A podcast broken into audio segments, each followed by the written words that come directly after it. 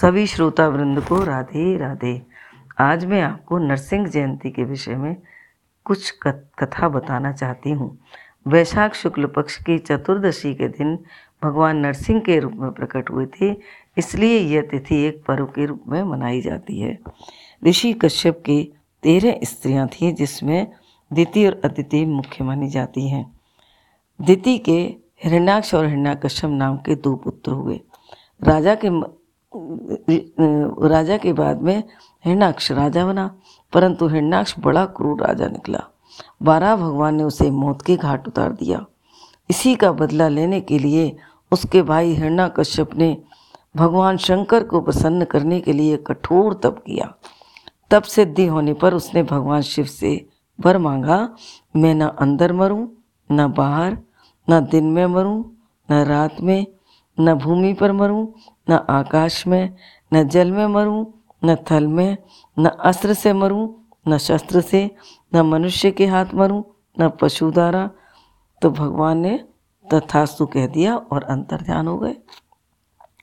यह वरदान पाकर वे अपने को अजर अमर समझने लगा। उसने अपने को ही भगवान घोषित कर दिया उसके अत्याचार इतने बढ़ गए कि चारों ओर त्राईमाम त्राईमाम मच गया। इसी समय उसके यहाँ एक बालक का जन्म हुआ, जिसका नाम प्रहलाद रखा गया। प्रहलाद के बड़ा होने पर एक ऐसी घटना घटी कि प्रहलाद प्रहलाद ने अपने पिता को भगवान मानने से इनकार कर दिया।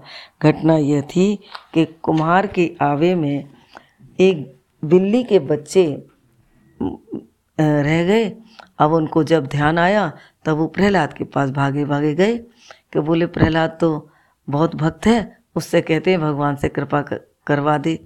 तो गए दोनों, बोले, प्रहलाद भैया, तुम बहुत भगवान के भक्त हो, भगवान से प्रार्थना करो कि वो बच्चे ज़िंदा रहे मरे ना।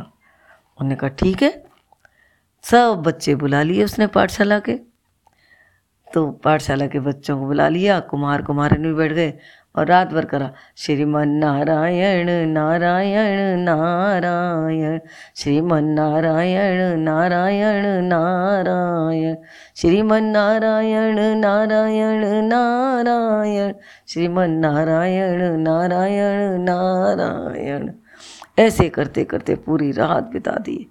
जब तक सुबह देखें तो अब जो अलाव लगाया था वो ठंडा हो गया। सारे देखे गए, सारे घड़े पक गए, लेकिन एक घड़ा जिसमें बिल्ली के बच्चे थे, वो ही घड़ा नहीं पका। अब बिल्ली के बच्चे म्याऊं म्याऊं करते आ गए। तब सबने प्रहलाद के पैरों पड़ने लग गए। और जब से प्रहलाद की और भगवान में आस्था बढ़ गई। दिन भर भगवान का पूजन करता। संडा मर्क ने एक दिन कहा कि भैया, इसकी तो पूरी हो गई। हमने जो कुछ सिखाना था सिखा दिया। अब लेके पहुँचे हिरणा कश्यप के पास कि साहब, हमने तो इसको सिखा दिया। हिरणा कश्यप ने बड़ी प्यार से उसे बिठाया, बेटा, क्या सीखा? बोले, भगवान का आराधना करनी चाहिए, सबसे बड़ा वही है हिरणा कश्यप ने तो उसे नीचे उतार दिया। बोले, इसको,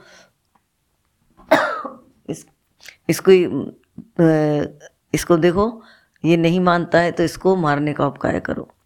पहाड़ों से गिराया, सर्पों के सामने डाला, विष पिलाया। सब कुछ किया और एक वो हिरणा कश्यप की बहन थी होलिका उसके संग उसको होली में बिठाया। लेकिन फिर भी वह नहीं मना तो बोला अच्छा एक खम्बा खम्बे से बाँध दिया उसे। बोला, तेरा भगवान कहाँ है? बोले, मुँह में तुम्हें खड़क खम में सब में, राम ही राम। तो बोले, इसमें भी सब जगह बोले, अरे पिताजी, प्रभु व्यापक, सर्वत्र समाना, प्रेम से प्रकट हो मैं जाना। तो उन्होंने कहा, ठीक है देखता हूँ मैं तेरा भगवान कहाँ है, वहाँ देखा तो जैसे खंभे में मारी तलवार तो खंभे में से खम्बा फाड़ के प्रकट हुए, नरसिंह भगवान, बोल नरसिंह भगवान की जय। और उन्होंने पूरे दिन बहुत मल्ल युद्ध किया। जैसे ही दिन छिपने लगा तो उसको लेके देरी पे बैठ गए और बोले, अब मैं तुझे मारूँगा। हिरणा कश्यप बोला, मैं नहीं मरने वाला। बोले, क्यों? यूँ नहीं मरने वाला कि मैं ना दिन में मरूं, ना रात में। बोले, संध्या हो रही है भैया। न नीचे मरूं, न ऊपर। बोले, न नीचे, न ऊपर मेरी जांगों पे। न पशु से मरूं, न आदमी से न मैं पशु, न मैं आदमी। मैं तो दोनों का मेल हूँ। बोले, न मैं अस्त्र से मरूं, न शस्त्र से। बोले, मैं अपने नाखूनों से मारूँगा तुझे। भैया कहकर नाखूनों से उसका शरीर विदीर्ण कर दिया, मार दिया। उसके बाद सब लोग भगवान की जय जय कर, करने लगे। नरसिंह भगवान की जय।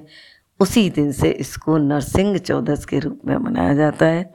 मंदिरों में पूरा नरसिंह बनाया जाता है और फिर नरसिंह निकल खंभे में से निकल के आते हैं। खूब नृत्य होता है। बोल नरसिंह भगवान की जय।